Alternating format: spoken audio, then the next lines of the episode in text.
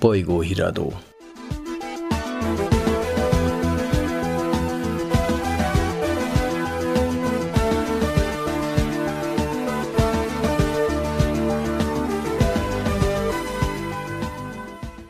A mai bolygóiradóban a koronavírusról lesz változatosság kedvéért szó. Minő meglepetés. Igen. Ázsiába megyünk, és Benda László lesz a segítségünkre külpolitikai újságíró.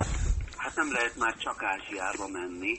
Ázsiába legfeljebb két szempontból érdemes. Egyrészt, hogy tettek másképpen, mint jó néhány olyan ország, ahol ahova most fészkelte be magát, vagy most lett az új központja a koronavírus fertőzésnek itt dél-európai országokra, Olaszországra, Spanyolországra gondolok. Ázsiában mostanság inkább attól aggódnak, hogy a járványnak bekövetkezhet a második hulláma.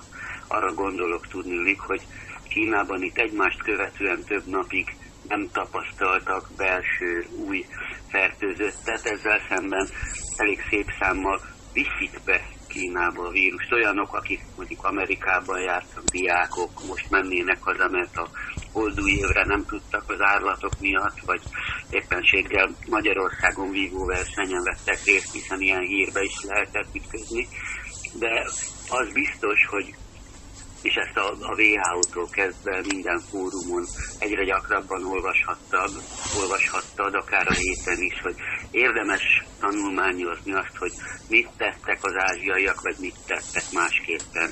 Jó, tudom, bizonyára groteszknek tűnik, hogy Kína, amely elég egyértelműnek tűnik, még ha itt-ott cáfolják is kínai hatóságok, vagy egy-egy kínai blogger, hogy nem is onnan származott, vagy netán oda is már mesterségesen hurcibálták be a, a vírus, de Kína segít a nagyvilágnak, tehát mint egy fordult a kocka, ők szállítanak mindenféle védőfelszereléseket, illetve a drasztikus módszereikkel akár modellül is szolgáltak. De talán még eklatánsabb példa Dél-Koreáé, ahol hát szintén egy ilyen nem teljesen százra kapott demokrácia működik, ahol négy céget jelöltek ki arra, hogy például különböző teszt anyagokat gyárthassanak.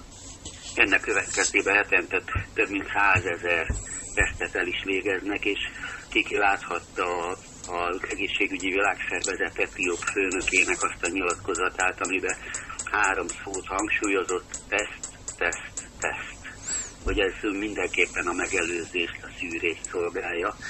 És Dél-Koreában például több mint 100 ponton azonnal bárkin elvégzik a tesztet, 24 óra alatt legkésőbb megvan az eredménye, és mindezt ingyen. És ezen kívül pedig egy nagyon széles körű tájékoztatást nyújtanak folyamatosan, amiben a nyomkövetés segítik, hiszen mindenkit, aki érintve volt, fertőzött, és így tovább, vagy pozitív lett a tesztje, azok kapnak egy számot, tehát a személyi adataik ilyeténképpen talán nem sérülnek meg, de ezzel a számmal teszik mindenki számára elérhetővé, hogy az elmúlt, én nem tudom, 48 órában hol fordult, meg moziba volt, itt vásárolt, ott vásárolt, így ki-ki maga azonosíthatja, hogy találkozhatott-e netán egy olyan vírushordozóval, ami miatt maga is rászorul arra, hogy, hogy megtegye ezt a, a vizsgálatot magán. Nálunk éppen most elég ritkábban tesztelnek, tehát most meg talán kicsit több. Tesztelnek, én azt hiszem, hogy hogy talán 4000 körül, az összes eddig elvégzett tesztszáma 4000 körül mozog, miközben, mint mondtam, Dél-Koreában hetente több mint 100 ezer ilyen vizsgálódást folytat. Menjünk át Iránba. Az csak annyiban érdekes, vagy annyiban aktuális, nem csak, mert Irán a Ázsiában Kína után a második legfertőzöttebb ország, ahol sajnálatos módon már szintén ezer fölé növekedett az áldozatok száma, és ott is igen erős a vádaskodás, hogy eltussolták, nem korrekt adatokat közölnek, ami persze alapvetően nagyon lehetetlen, de az minden esetre tény, hogy Iránban nem is olyan régen választásokat tartottak, parlamenti választásokat, amit az ellenzék szabotált, blokkolt, és ilyeténképpen a, a kormányzat, a, a vallási vezetés számára, hiszen Irán egy iszlám köztársaság, és e, 79 óta ebben a teokratikus rezsimben él, tehát mintegy a vallási vezetés melletti bizalmi szavazásként fogták ezt föl, sőt, Irán legfőbb vallási vezetője az állami funkció nélkül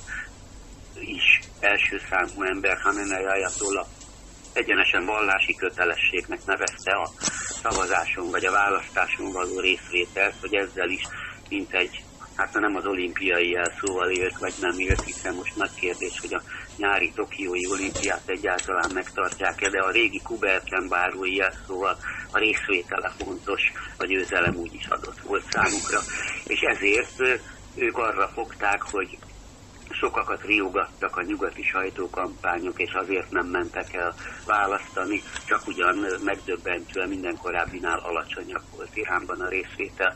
Na most ehhez képest tegnap ünnepelték szombaton, most idén március 20, március 20-21-ére szokott esni, március 20-ára esett a Perzsa új év, amit nem csak Iránban, Afganisztánban, jó néhány másik térségbeli országban is ünnepelnek, és ezt is zárlat alatt, tehát meglehetősen korlátozott örömmel tölthettek el. Hozzáteszem egyébként, hogy arrafelé ilyenkor Sarinau Mubarak ezzel a köszöntéssel üdvözlik egymást a különböző emberek, ami nem boldog új évet, hanem boldog új napot jelent, és attól tartok, hogy elég kemény év vár Iránra is, mellesleg Afganisztára is. Hozzáteszem, ez a helyi időszámítás sajátossága, hogy ezek az országok most lépnek be az 1399-es esztendőbe. Kórai félsziget egy picit menjünk vissza, Észak-Koráról mit lehet tudni? Meg szerint semmit. Nem véletlenül nevezik általában is Remete országnak egy olyan zárt, bezárt világ, ahonnan ez szinte lehetetlen, konkrét, kézzelfogható, ellenőrizhető adatokat kapni. A hivatalos korea, észak-koreai propaganda természetesen állít dolgokat, például az, hogy náluk még nem ütötte föl a fejét a koronavírus, miközben dél-koreai titkos szolgálati források arról számoltak be, hogy csak egy, egy laktanyában, egy garnizonban, vagy 200 katona meghalt, és meglehetősen sok a fertőzött. Ezek nyilvánvaló mód ellenőrizhetetlenek, de azt talán sugalhat valamit, hogy Kim Jong-un az ottani első kommunista monarchiai már harmadik uralkodója nagyapjától, apjától örökölte meg a vezetői posztot. A héten ellátogatott egy ilyen egészségügyi gyárba, egészségügyi cégbe, amely például koronavírus elleni megelőző eszközöket gyárt.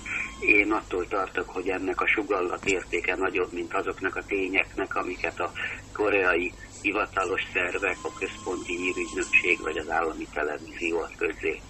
Afganisztán, egy vidékes terület, talán annyiban beleszól, hogy ritkábban lakott. Hát nyilvánvaló, hogy a hegyvidékes területek, azok a hindukus vidéke, az sokkal ritkásabban lakott, de hát azért ott is óriási nagyvárosok vannak, és a vagy 40 éve dúló háborús viszonyok miatt nagyon-nagyon sok nagyvárosban földuzzadt a lakosság, tehát Kabul a főváros maga is egy több milliós várossá duzzadt azáltal, hogy a különböző háborús övezetekből a jobb élet, a munka lehetőség reményébe oda mentek. És van még egy súlyos fertőző tényező, ha fogalmazhatok így, nevezetesen az, hogy nagyon sokan menekültek el az afganisztáni belbiztonsági bizonytalanság vagy a háborús körülmények elől a szomszédos országokba, például Iránba. Több mint egy millió afgán élt Iránban, akik most nyilván és érthető módon megriadtak az Iránban dúló, tomboló, vagy félig meddig eltusolt korona járványveszély miatt, és meglehetősen nagy számban térnek vissza Afganisztánba és nem nevezném őket a világ legfegyelmezettebb embereinek, hiszen az élet lehetőségét keresik, de hiába szólítsák föl őket, akár önkéntes karanténra, akár egyéb kényszerintézkedésekkel próbálják valami mód őket kordában tartani.